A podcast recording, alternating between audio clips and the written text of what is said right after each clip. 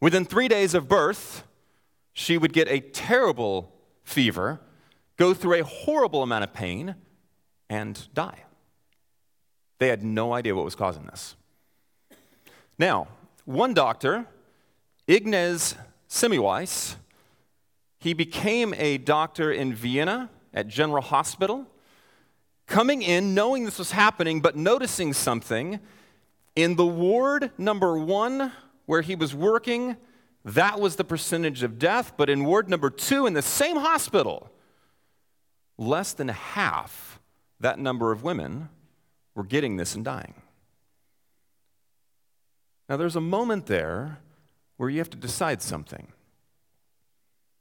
What do you do when you realize? Because here's the thing in ward number two, they were training midwives. In ward number one, they were training doctors. The doctors were the ones that, in some way, whether they knew it or not, held a responsibility for what was happening to these women. What do you do as a doctor when you figure out you actually are part of the problem? Then I turn it to all of us.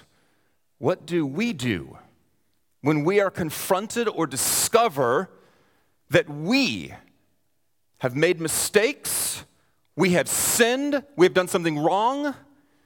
We are to blame for something. How do we react? How do we respond? Right, here's what he did he began to study the two wards to try to figure out what was going on. He didn't run from it. He didn't try to, let me cover this up because now I recognize, like, we're the ones doing this. Instead, he started studying it to figure out how to fix it. And he found out that in ward number two, the women gave birth on their sides, and in ward number one, they gave birth on their backs. And so we had all the women in ward number two start giving birth on their sides, but as you can imagine, it did nothing to change the death rate. He also figured out that in ward number one, after a woman died, a priest would walk the halls with a loud bell. And he wondered, was the loud sound frightening the women and giving them the fever? And so we stopped the priest from doing that, and you can imagine nothing happened. Well, in frustration after doing multiple things, he took a little break, clear his mind, tried to figure this out. And when he came back, one of his friends, a colleague of his who was a pathologist, had caught a disease and died. He studied the body and realized that he had the exact same disease that was killing these women. It wasn't just women who could die from this. He had pricked his finger during an autopsy of one of the women who had died of childbed fever. Now, still no idea about how that actually worked, but this was his theory. Ready for this?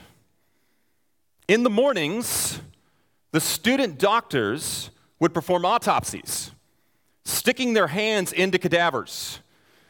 In the afternoon, they would deliver babies. And there was something they did not do that we all might go, What in the world? Are you kidding me? they did not wash their hands. And so he went, they are transferring these particles from this cadaver over to this woman, and she's getting what they had. And so he instituted something that was just crazy in their day. Every single student doctor had to wash their hands with a chlorinated solution before they delivered babies. Guess what the result was? the percentage of deaths actually decreased more than even the second ward. It was down to 1% to 3%. I mean, it just plummeted after that. What do you do when you are confronted with your wrongdoing? What do you do when you are confronted by somebody who has been hurt by you who's been offended by you? What do you do when you wake up one day and you go, Why am I living like this? Why is this sin still in my life? How do you deal with the fact when you are confronted by your wrongdoing? We're doing a series on gravitational force. This is actually the last message in it.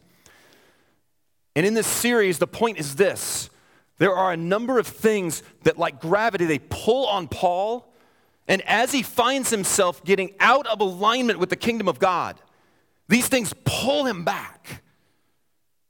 Today, I want to talk about something that is really, really significant when we find, as we're going down the path, we're trying to follow the king's will, and we find ourselves getting off, whether somebody brings it to our attention, whether our circumstances reveal it to us, whatever it is, we find ourselves over here. There is something that Paul says will pull us back, realign us. That's what we talk about this morning. Would you pray with me? Heavenly Father, we ask you to open our hearts and our minds and to speak by the power of your Spirit, that we might be people who live kingdom first in every area of our lives, every day of every week of every year, to your honor and glory. In Jesus' name, amen. So, my topic, you know, after being gone for six weeks and coming back and finally get to preach, is it's really good, like in the sense that it's really important. And, and, I mean, if there's this thing that can bring you back, who wouldn't want to know that? I mean, I am well aware that I keep getting off the path. If you can give me something to help pull me back, I want it. At the same time, I'm kind of upset with the person who makes the preaching schedule, who happens to be me, for giving me this topic. My topic this morning is grief. Not love, joy, happiness, power of the Holy Spirit, grief. I get to come back and depress everybody on my first Sunday. grief. But here's the thing about grief we all in this room experience it in lots of different ways. We experience grief. Do you have kids? You experience grief. Do you have a job? You experience grief. Are you married? You experience grief. Do you have to sit through super long sermons? Of course not. Come on. We all experience grief. But specifically today, I want to talk about a kind of grief that Paul deals with in 2 Corinthians that is this gravitational pull to bring us back. It is the thing that if we approach it rightly, it can change us. When Dr. Semmelweis made that decision, it changed things. It made a difference when we have the right kind of grief, which I guarantee you he had grief as he struggled with these women dying. When we have the right kind of grief, it pulls us back. Right? But here's not what we're talking about. Right? All of us grieve when somebody close to us dies. All of us grieve when you get you lose a job and it, it wasn't because you did anything wrong, it just there were cutbacks or something. There are things that happen to us that are out of our control that we might grieve for, that's not this grief. This is what happens when we do something wrong and we're confronted by it. That's the grief that Paul is talking about. When I was younger, there was a group of friends we always hung out, and one of the guys, he was different. He annoyed us. And I remember very clearly one day telling him, Yeah, we're not going to do anything this day. We're just going to stay home. We're not hanging out. And then when he left, calling all of my friends over to my house and having a swim party. And then he found out. And as you can imagine, that was rather hurtful. And I was struck with look what I've done as I'm looking at this kid, my friend. This, that's the kind of grief. When you know you've done something wrong, this kind of grief can be what Charlie Brown calls good grief. except not as Charlie Brown means it, nor as any of the other characters on the Peanuts mean it. One time, Linus wants to have Charlie Brown be their candidate for an election. And Lucy's response is, Good grief. That's a good grief of frustration. We've all had those, right? Good grief. But what if we could actually have, no, literally, good grief? Like grief that is good, grief that produces something positive. Look in 2 Corinthians chapter 7 in verse 10. This is good grief. For godly grief produces a repentance that leads to salvation without regret. How is that for good grief? A grief that produces repentance that leads to salvation without regret. Right? Briefly, let me break that down. Uh, verse 10, sorry, 2 Corinthians 7, verse 10. Let me break it down. Repentance, as Deacon Laurie said last week, it's a change of mind Right? And that's a really good way to put it here. Right? It is thinking one way, but then beginning to think another way. Right? A change of how you think about something, a change of how you view it. That is the repentance here.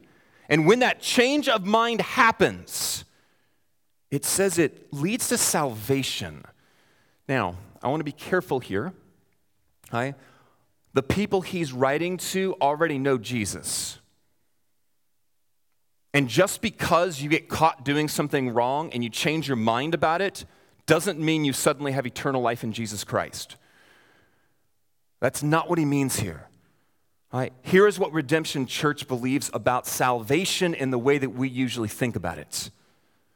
When you acknowledge Jesus as your Savior and trust in Him for your eternal life, you will know the forgiveness of God and you will know eternity with Christ. But this is different. In Greek, that word means to rescue, to deliver, but it doesn't always have to mean from hell to heaven or from eternal death to eternal life. Here, it literally means something more like rescue or deliver. Right? From what? from the thing you were doing wrong. When you keep going this direction and don't change your mind, guess what's going to happen? Whatever the negative things are that are impacting you, they're going to keep impacting you. But when you change your mind, you can be delivered from a continued entrenchment in the things that were wrong. And when that happens, it can lead to having no regret. Let me uh, show you exactly what that looks like. Here's the Corinthian situation. Now, again, last week, when Deacon Laurie talked about Corinthians, she described it as a half-a-log, which is a great description. We have half the story. Right? We just don't know everything that's going on. Because when Paul wrote this letter, he was not writing a letter going, you know what? In 2,000 years, there's going to be a church in a little elementary school. And they're going to know, they're going to want to know what's going on. So let me just explain it. Here's some footnotes and things for you. That didn't happen. Instead, he's writing to an actual situation and we're reading into it the best we can. But generically, here's the circumstance. At least this much was taking place. The Corinthian church had either a person in their congregation or people from the outside who came in they were preaching against Paul in some way, and the church had at least a tacit approval of this false teaching against Paul. They were not supporting Paul in the way they should have. And, and whether or not they were in turn also preaching that didn't really matter, and we don't know. We just know that whoever it was, inside or from outside, they were teaching the wrong thing against the Apostle Paul, and this church was not standing up for the right thing. And so Paul wrote them that difficult letter, that tearful, hard letter. and he held it up to them and he said, Here's your wrongdoing. And much like that doctor in 1846, here's the wrongdoing of the doctors. What will you do about it? Like me when I was younger and I stood in front of my friend, it's held up. All right, you know you did the wrong thing. What are you going to do about it? Here's the Corinthian church. Paul writes them this letter, and they are confronted by their actions, and they have a choice. What are they going to do? Paul said they grieved, except in a particular way. They had a godly grief. Look at the result. Look back in your text, verse 11. For see what earnestness this godly grief has produced in you, but also what eagerness to clear yourselves. Notice, there's no, well, yeah, we weren't doing that. There's no, oh no, you got it wrong, Paul. We would never do that to you. There was no, oh yeah, but Paul's way out there and these guys are here. We're going to stick with this. No excuses. When Paul confronted them, they had a change of mind, they had a repentance, and it led to an eagerness to clear themselves. Keep going. What indignation! It brought in them that sense of, oh my goodness, what have we been doing? What are this, what is this guy doing? Or what are these people doing? What fear, what longing, what zeal. Eh, what punishment is a terrible translation, honestly. It means something more like a desire for justice, a desire for what's right, is what this means. They had a change of mind that led to a rescue, a deliverance from this false teaching, from a bad relationship with Paul. All of it. There's a renewal that is taking place in them because they had a change of mind when they were confronted with their wrongdoing, and it led to a deliverance, and they have no regret of this. Keep going. At every point, you have proved yourselves innocent in the matter. You took the necessary steps. It's not that you never did anything wrong, but when you were confronted with it, Saul is confronted with his sin in 1 Samuel. God had told him to destroy the Amalekites completely, and instead, he brings back some of the choice livestock. He brings back some trophies. And when the prophet Samuel comes and confronts him, Saul's response, uh, well, the, the, the people, you know, they needed this. And, and, and, and the sacrifices, we brought those for God. Let me shift the blame instead of accepting it. And at one point, when he finally says, All right, fine, Samuel, I get it, I sinned, he follows it up with, But, hey, will you come with me to the elders? That way I don't lose face or lose my reputation. That is not the kind of grieving or repentance that the Corinthians did. When they realized they were doing wrong, they went, We're doing wrong. We got to change our mind about these guys, about Paul, about how we're acting, and we're going to go down a different path and be delivered from this and have no regrets in doing so. Let me show you. Um, this is not in the Bible, um, but if the Corinthians had not done that, this is maybe what Paul would have written. 2 Corinthians chapter 7 verse 11. For see what half heartedness this wrong grief has produced in you. What apathy to clear yourselves. What annoyance that I would confront you on this. What irritation. What rejection of me. What self righteousness. And what desire to cover up the truth. At every point, you have proved yourselves guilty in the matter. I am ashamed to say that more often than not, that's my response. When I'm confronted with my sin, when I'm confronted with my wrongdoing, I am more likely to have that. How can I defend myself? How can I show you I'm not really as bad as you think? How can I come up with some type of justification that makes sense of what I'm doing? Because I don't want to face the truth that I was the one who was helping to kill those women when they were giving birth. I don't want to face the truth that I was the one that hurt my friends' feelings. I don't want to face the truth that I was the church that turned away from Paul to a false gospel because he'd been gone for a while. And I just didn't have the guts to hold on to the truth. I don't face that. They did.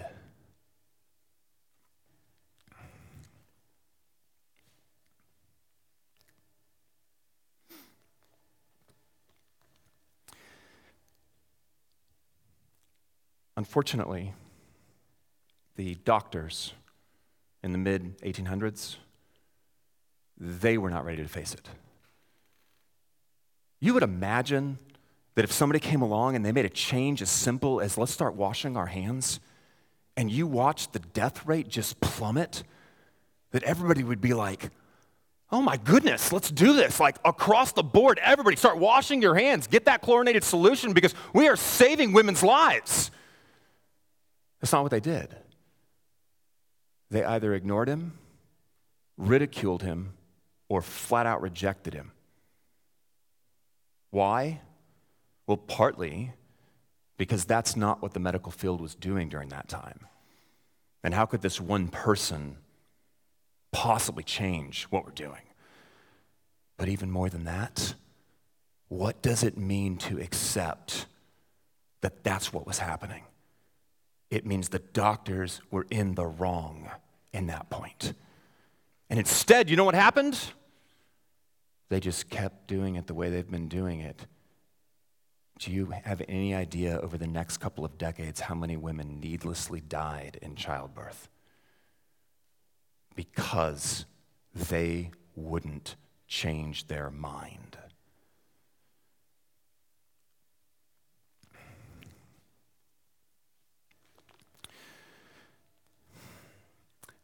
There's something called the um, Semmelweis, uh, Semmelweis reflex.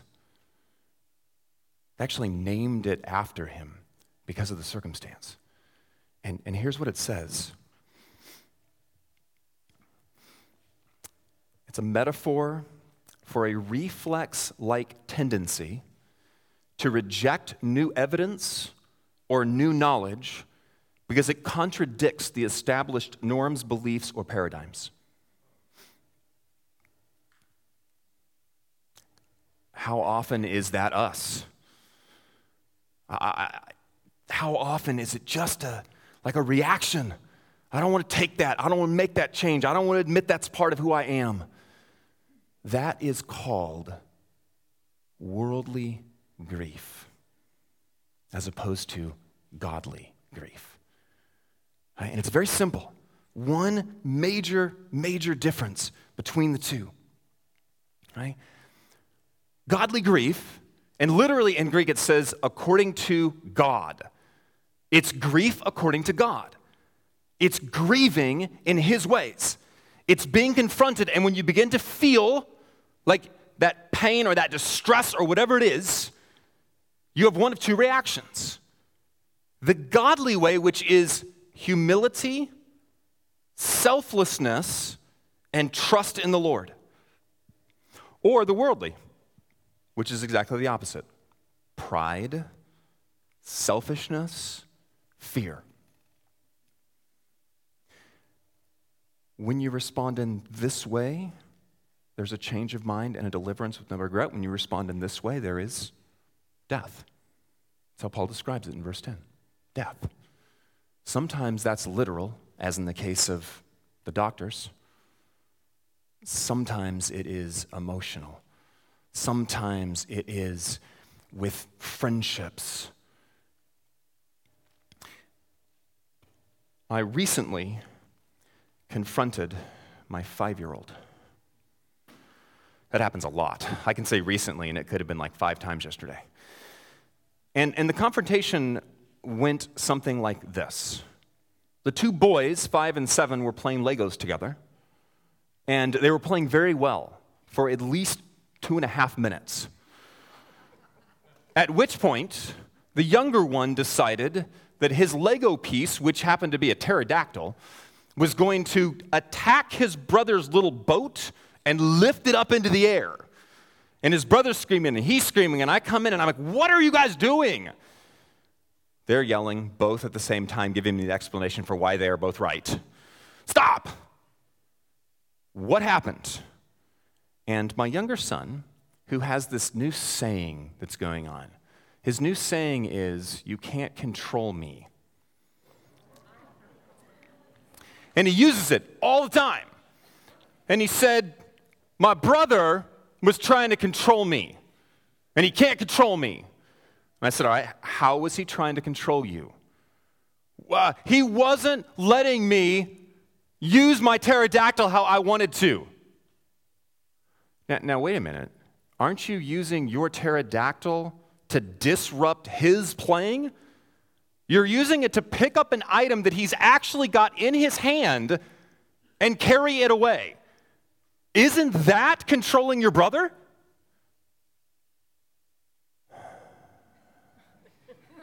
No. How is it different? Weren't you controlling his guys? No, I wasn't. I was controlling his boat. I about lost it. I was not parent of the day at that moment. But listening to the how do I keep giving excuses? How do I keep looking at this in a different way? How do I make sure I'm not in trouble? How do I make sure it's on somebody else? How do I hold on to my position, dig my heels in, and not change? The Corinthians did the opposite, the exact opposite. When confronted with wrongdoing, they grieved in a way that was humble, not selfish, trusting in God. They looked to Him and they went, All right, what has gone wrong? Okay, yes, we did this. We want to change, we want to do it differently. And as they're moved out of the orbit of being aligned with God's will, this pulls them back and this is why it is so significant for us. Because how many times a month, a week, a day do we start moving off of that path?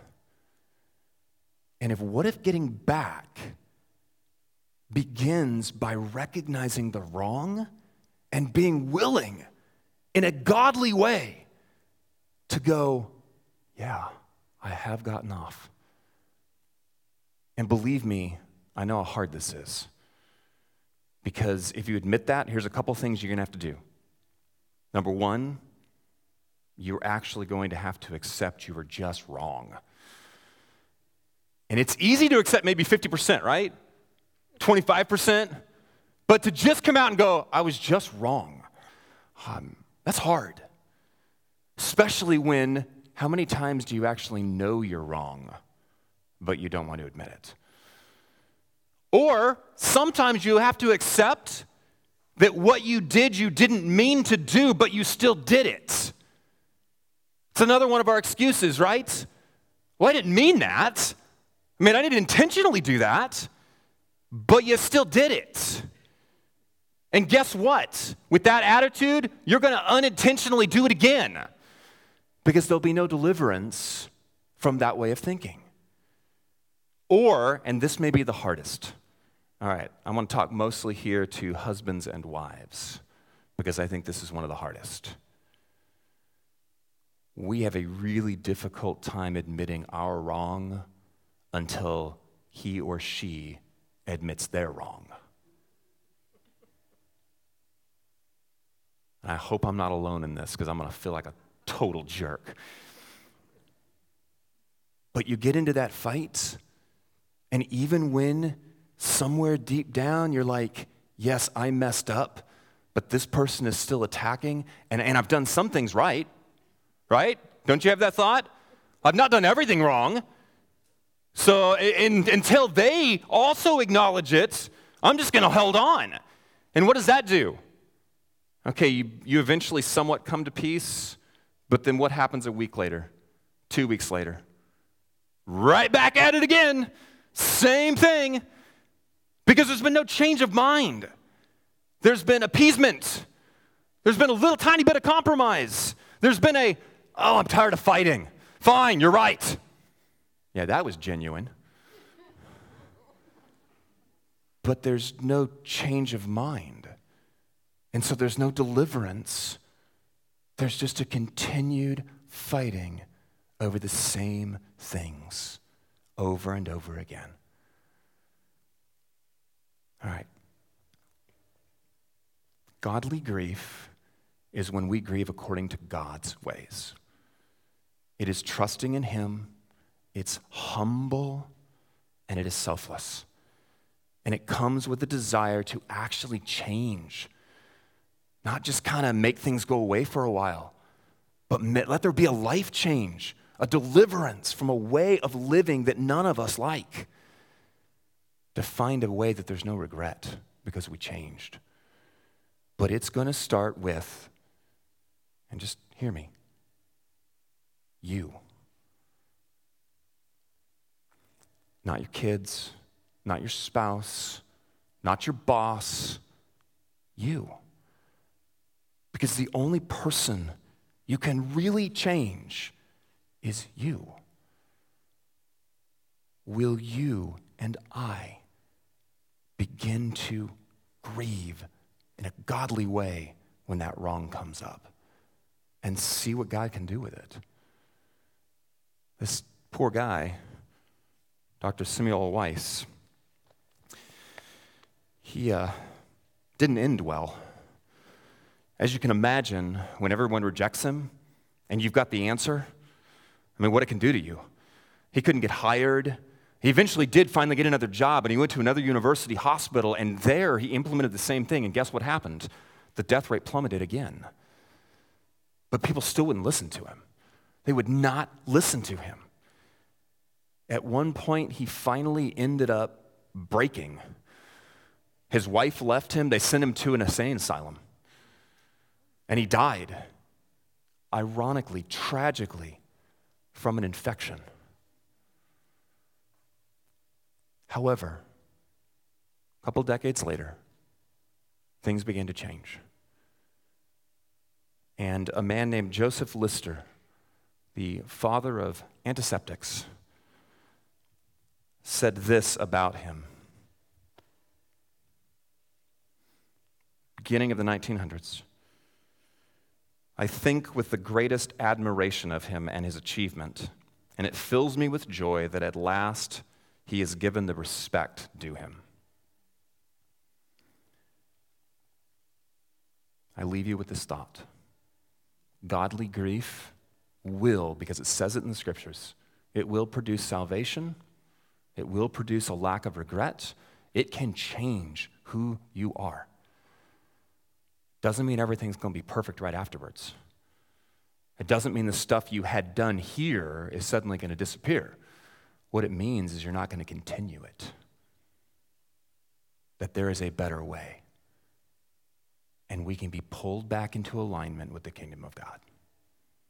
Let's pray. Heavenly Father, thank you for your word.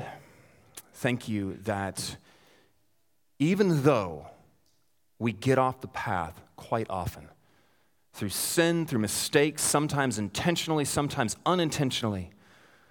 Lord, that there is a way that we can be pulled back.